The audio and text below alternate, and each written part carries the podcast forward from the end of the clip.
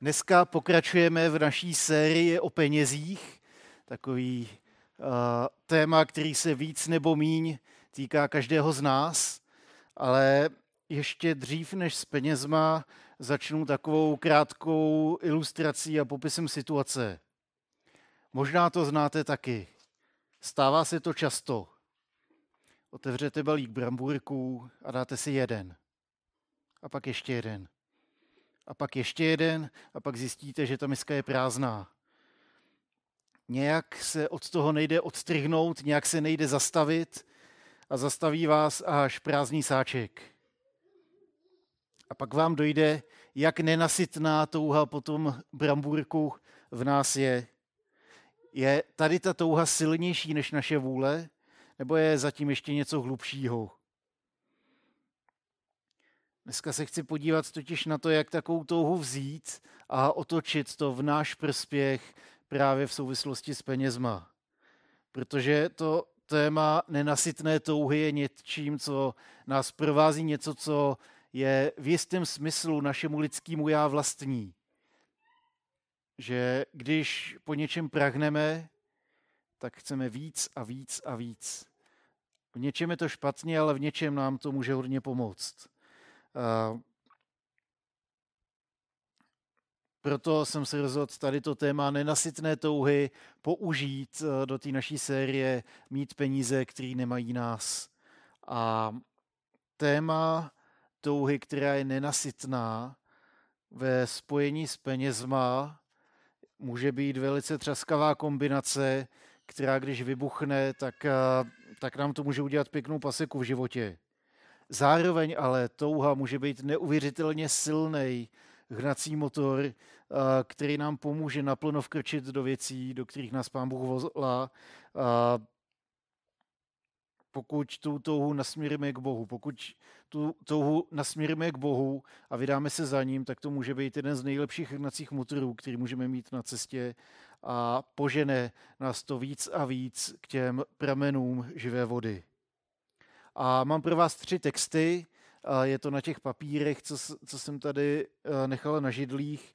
Takže pokud vám eh, pokud eh, vidíte až sem, tak mi to můžete přečíst z poznámek, můžete si to najít ve svých mobilech, anebo taky na těch, na těch papírech. Jeden text z kazatele, druhý text z přísloví a třetí z první Timoteovi. Ty první dva se připisují Šalamounovi.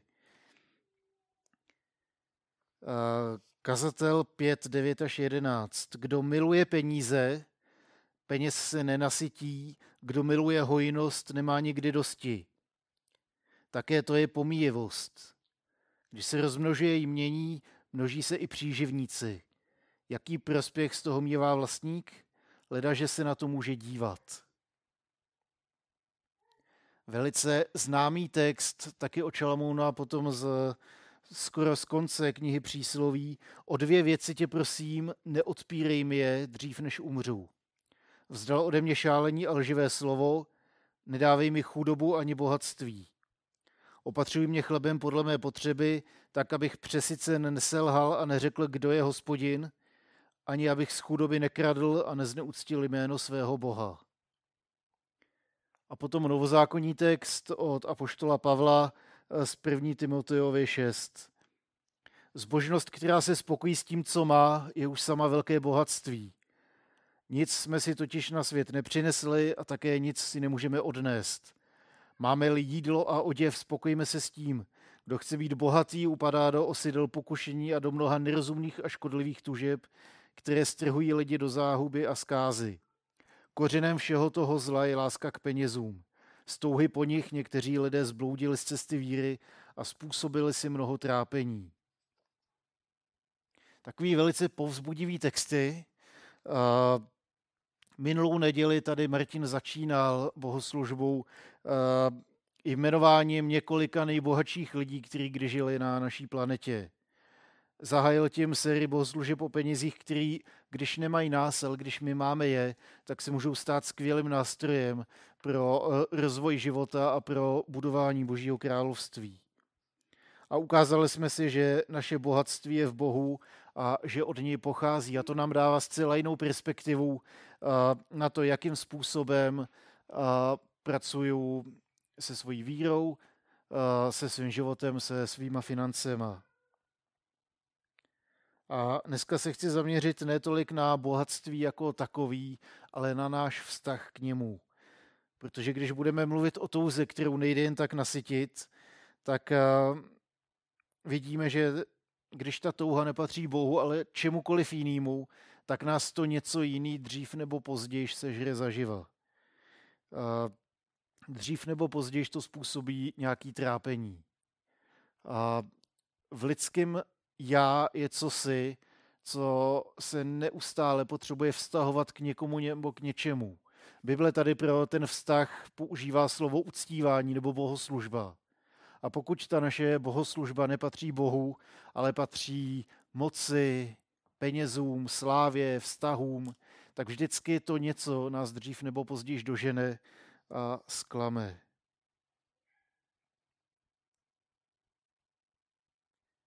Když ta touha patří penězům, tak, tak to může způsobit spoustu trápení. V týdnu jsem četl článek, jehož autor se zabýval otázkou kolik. Kolik je dost peněz, abyste byli spokojení? Abyste nemuseli přemýšlet o penězích, když děláte tohle nebo tamto, když prostě žijete, když chodíte do práce, kolik to je. A on o to začal přemýšlet a mluvil se svými přáteli a dospěl k tomu, že je to dvakrát víc, než kolik je moje výplata. Jedno, jakou máte výplatu, ale kolik, tak je dvakrát víc. Vždycky. Připomněl mi tím jedno z mých studentů, který rád říkal, že zvýší svého platu je spokojen, akorát, že by mu to mohlo chodit častěji než jednou za měsíc. A společný jmenovatel těch textů, co jsme četli, a i tady té ilustrace je spokojenost nebo nespokojenost. Šalamoun pozoruje ničivou povahu chamtivosti a uzavírá to se slovy, že spokojenost je jednou z klíčových charakteristik zbožního života. Král Agur eh, v té Šalmounově sbírce přísloví prosí za to, aby neměl ani chudobu, ani bohatství, aby nemusel řešit peníze. Ani to, že jich má málo, ani to, že jich má moc a bál se o ně. A apoštol Pavel říká, že bohatství spočívá ve spokojenosti. Spokojenost nám totiž pomáhá nepřemýšlet tolik o sobě a žít, věřit Bohu a pomáhat druhým. Když jsme, když jsme spokojení, tak nás netrápí otázka, jestli nám ještě něco neschází. Nevymýšlíme, co, co by jsme ještě mohli tak pořídit, co nám ještě schází. Ale jsme rádi za to, co máme. Pokud jsme spokojení, tak pro nás v jistém smyslu je snažší soustředit se na Boha a pomáhat druhým rozvíjet svůj potenciál, protože neřešíme existenční otázky. Zároveň ta spokojenost má i temnou stránku, před kterou varuje Šalamoun, a to je to, že ustrneme v tom, že je nám dobře a ztratíme zájem o druhý, ztratíme zájem o Boha a zapomeneme na své poslání. Jsem přesvědčený o tom, že spokojenost nebo nespokojenost je proto víc nastavením lidského srdce, než eh, tím, že by to bylo závislé na nějakých vnějších faktorech a smyslu moje výplata má XY a proto jsem spokojený. Jsem zdravý, moje hospoda má otevřeno, tudíž jsem spokojený. Zvládám to v práci, ve škole, rodina se má fajn, tudíž jsem spokojený.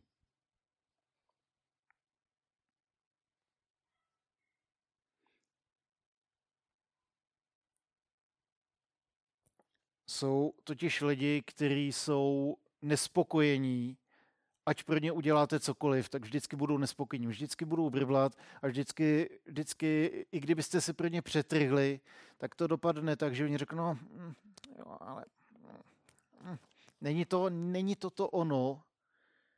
A jsou lidi, kteří se spokojí s málem. A takový jsou velice vděční. Jak to máte se spokojeností vy? Jak reagujete na otázku, jestli vám něco neschází? Když se zeptám, schází vám něco, tak máte hned seznam deseti věcí, které nutně potřebujete, abyste byli spokojení. A nebo teprv, teprv až když padne takhle otázka, tak vám dojde, že byste vlastně mohli být nespokojení a začnete vymýšlet, co by to mohlo napravit. Se spokojeností je to jako se sytostí. Po dobré večeři býváme spokojení. Naopak nebýváme spokojení ráno, protože tehdy si to nezakoušíme. Zvoní budík, ale chceme ještě spát. Není toho dost, lepší by bylo dvakrát víc. Ještě jsme neměli kafe a máme hlad. Pak ještě dlouhodobější sytost nebo spokojenost a ta souvisí s naplněním dalších potřeb, jako například zabezpečení sebe a rodiny, realizace našeho potenciálu a nebo naplňování smyslu našeho života. Jenže problém spokojenosti spočívá taky v tom, že spokojenost si vystačí sama se sebou. Nepotřebuje vztah a nevede nás k druhému člověku, protože tady to umí až vyšší level spokojenosti, kterou je vděčnost. Vděčnost je spokojenost plus vztah. Je to radost z toho, co mám, která posiluje můj vztah k tomu, eh, kdo mi to dal. A jako křesťané věříme, že ten, kdo nám dává všechno dobré, je sám Bůh. Perspektiva vděčnosti a věčnosti nám pomáhá vyhýbat se pokušení chamtivosti tak, že jsme spokojení s tím, co Bůh dává. Dokonce, když je to jenom jídlo a oblečení. Naše naděje přece nezávisí na stavu našeho bankovního účtu. Nezáleží na jídlech, který jíme nebo chceme sníst. Pokud by to tak bylo, tak naše životy by byly velice, uh, velice náchylný ke zhroucení. Zhroutili by se pokaždý, když dostaneme hlad, pokaždý, když se v práci nezadaří, pokaždý, když se na nás šéf bude zlobit kvůli našemu výkonu, nebo pokaždý, když udeří finanční krize, nebo když uh, zavřou kulturní akce a já najednou nemám kde realizovat svůj potenciál. Křesťanská naděje není zakotvená v ničem z toho. Ta je zakotvená v Ježíši Kristu v nebesích a tak je mimo dosah všeho, co nám tu naší naději může skazit anebo vzít. Pokud se cítíte spokojení, tak vás chci povzbudit k tomu, abyste svou spokojenost proměnili ve chválu Boha. Ta naše spokojenost může být úžasným výchozím bodem. Nic mě netrápí a proto tě chválím, Bože. Díky za to, že uh, dobře chodím, že mě nebolí záda, že mám práci, že se mi daří, že uh, konečně stíhám, že děti jsou skvělí. Tady to je úžasná výchozí pozice a můžeme to otočit ve chválu Boha. Protože vděčnost představuje neuvěřitelně důležitý rozměr chvály. Jsou písně i modlitby, ve kterých děkujeme Bohu za to, co nám dal. Modlitba páně začíná vděčností, až pak se přesouvá k prozbám. Můžeme tak otevřít oči a vidět, co všechno nám pán Bůh dává a chválit ho za to. A pak ještě vyšší level chvály je, když se nám těch věcí nedostává a my se přesto rozhodneme chválit.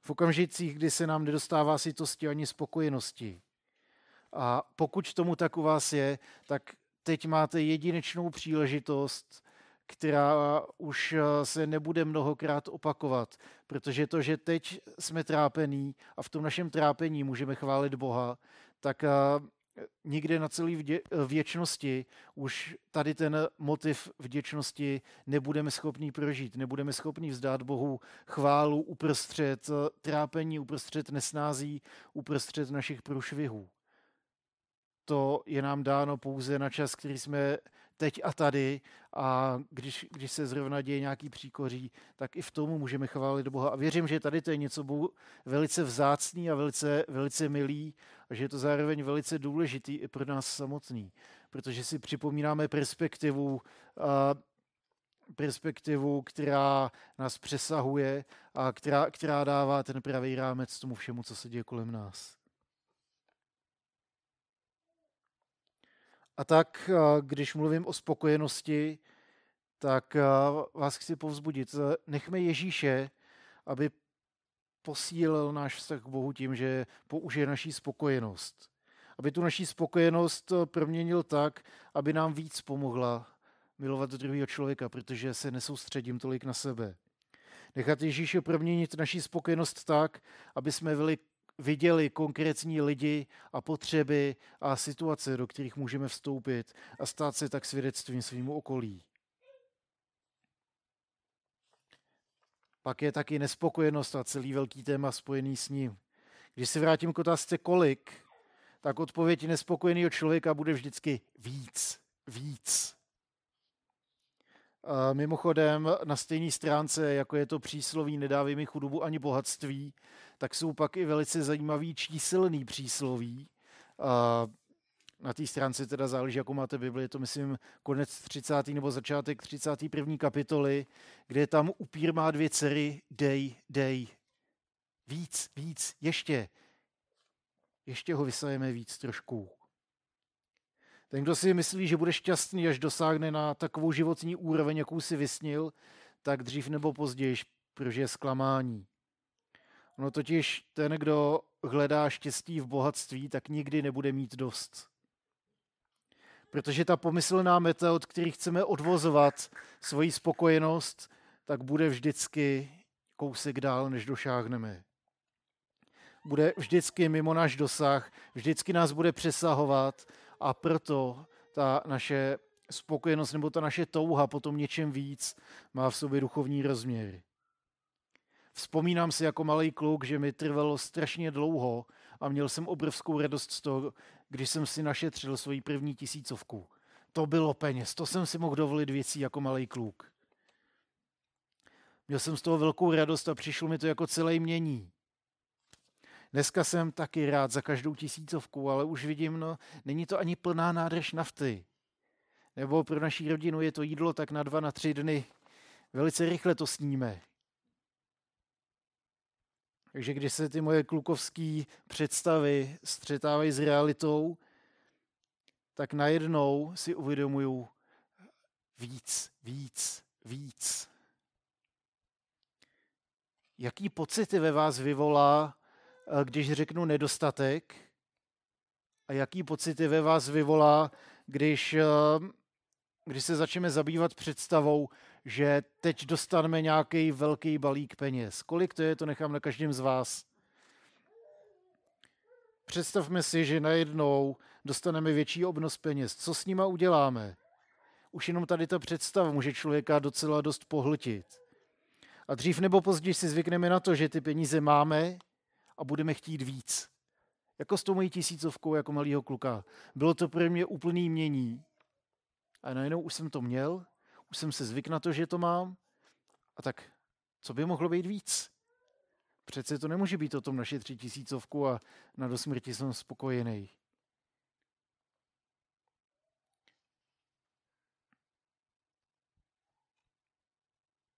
Právě tady ten nenasytný rozměr touhy už před mnoha sty lety pojmenoval svatý Augustín, když mluvil o tom, že každý člověk má v srdci tak velkou díru, kterou dokáže zaplnit jedině sám Bůh. Pokud nenasměřujeme tu svoji touhu k Bohu, tak nikdy nebudeme mít dost. Pokud ale necháme tu svoji touhu směřovat k Bohu a budeme chtít víc, víc, víc, tak on je ten jediný, kdo nám to může dát, aniž by nás zklamal. Pokud necháme svou touhu po penězích přirůst v lásku, tak se dostáváme na šikmou plochu. Bible nás před láskou k penězům varuje. Podle Šalamouna je to bláznovství, podle apoštola Pavla dokonce kořenem všeho zla. A to se prakticky projevuje jako pokušení nerozumný a škodlivý touhy, který přivádí člověka do záhuby.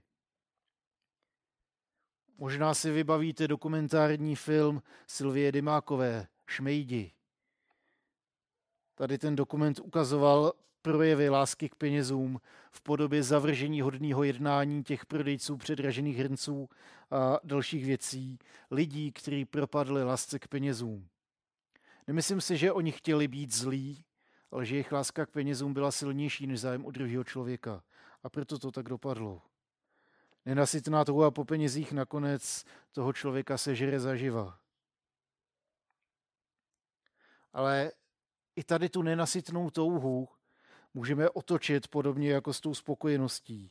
I naší nespokojenost, i tu naší touhu mám málo, chci víc, můžeme nechat působit v náš prospěch. A to tak, že necháme Ježíše proměnit a naplnit tady tu touhu. Že ho necháme proměnit náš pohled na peníze, protože ta naše touha už nebude o penězích, ale o Ježíši. A tudíž ty peníze už nebudou smyslem a cílem našich životů. Nechme tu nenasytnou touhu pragnout po Bohu, protože On jediný dokáže neustále dávat víc a víc sám sebe. Protože jedině Bůh je dost velký na to, aby mohl na každý víc dát ještě mnohem víc, než to naše víc jsme si představovali. Tim Keller říkal, že uh, takový bývá setkání s Ježíšem.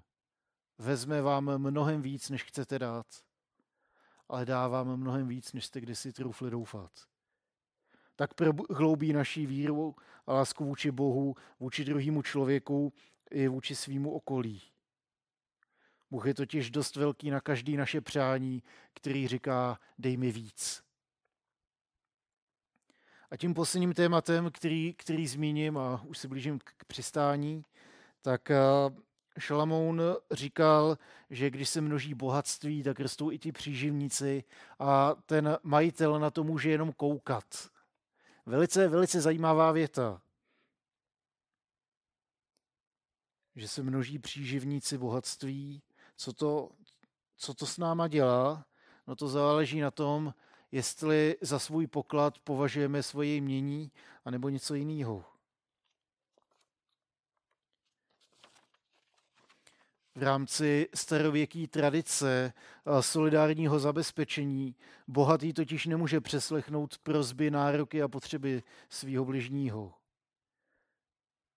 Ztráta je potom součástí dobrý existence toho darujícího i obdarovaného. Vlastník přihlíží a je na něm, jakými emocemi se nechá naplnit. Jestli to bude zloba, rozčarování, anebo zadosti učinění, nebo přijetí toho, že jeho dobra a štěstí, nebo části jeho dobra a štěstí toho požehnání, který, který přerůstá do uh, majetku, tak se může dostávat i druhým. V rabínské tradici je ten výraz přihlížet vykládán jako možnost účasti na dobru druhého, uh, který se ukazuje v důsledku toho být dobrem pro mého bližního. Věřím, že Ježíš může náš pohled na bohatství právě proměnit tady tím způsobem. Že pro nás bude větší radostí užívat ho pro dobro uh, druhých, pro dobro svého okolí, spíš než uh, pro ten pocit, že nahromadím a mám dost. Pokud je Bůh zdrojem mýho bohatství, tak totiž vím, že u něj je vždycky dost. A nepotřebuju se zabezpečit tím, že já si udělám svoji hromádku, abych tě nepotřeboval. Protože pak si na to já tě nepotřebuju zvyknu a dostanu se zase do průšvihu. Peníze ještě žádný oboháče nikdy nenasytili. A hledat naplnění životní prázdnoty v bohatství je podle Šalamouna mau, uh, marnost marnost nad marnost, uh, absurdita nad absurditu, uh, jak se to ještě, pomíjivost nad pomíjivost. To je slovo, který se táhne celou knihu kazatel. Havel Havalím, marnost nad marnost. Něco, co není trvalé, něco, co není věčné, něco, co zaniká. Pokud naším pokud naše naděje je zakotvená v něčem, co nezaniká, tak naše životy jsou spjatý s něčím, co přetrvává. Něco, co přetrvá, je úžasná hodnota. Jakou hodnotu chceme po sobě zanechat? Jak užijeme svýho bohatství tak, aby po nás něco zůstalo?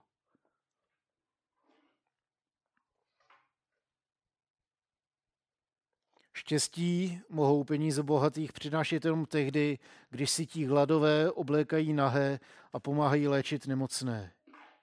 přiměřené zacházení s majetkem, včetně toho, že si někdo uvědomuje, že jde dar od stvořitele, se stává zdrojem dobra pro druhé. Absurdní nejsou ani peníze, ani majetek. To může být velký požehnání. Absurdní je takový vztah k ním, který vyjadřuje slovo milovat. Milovat peníze je absurdita.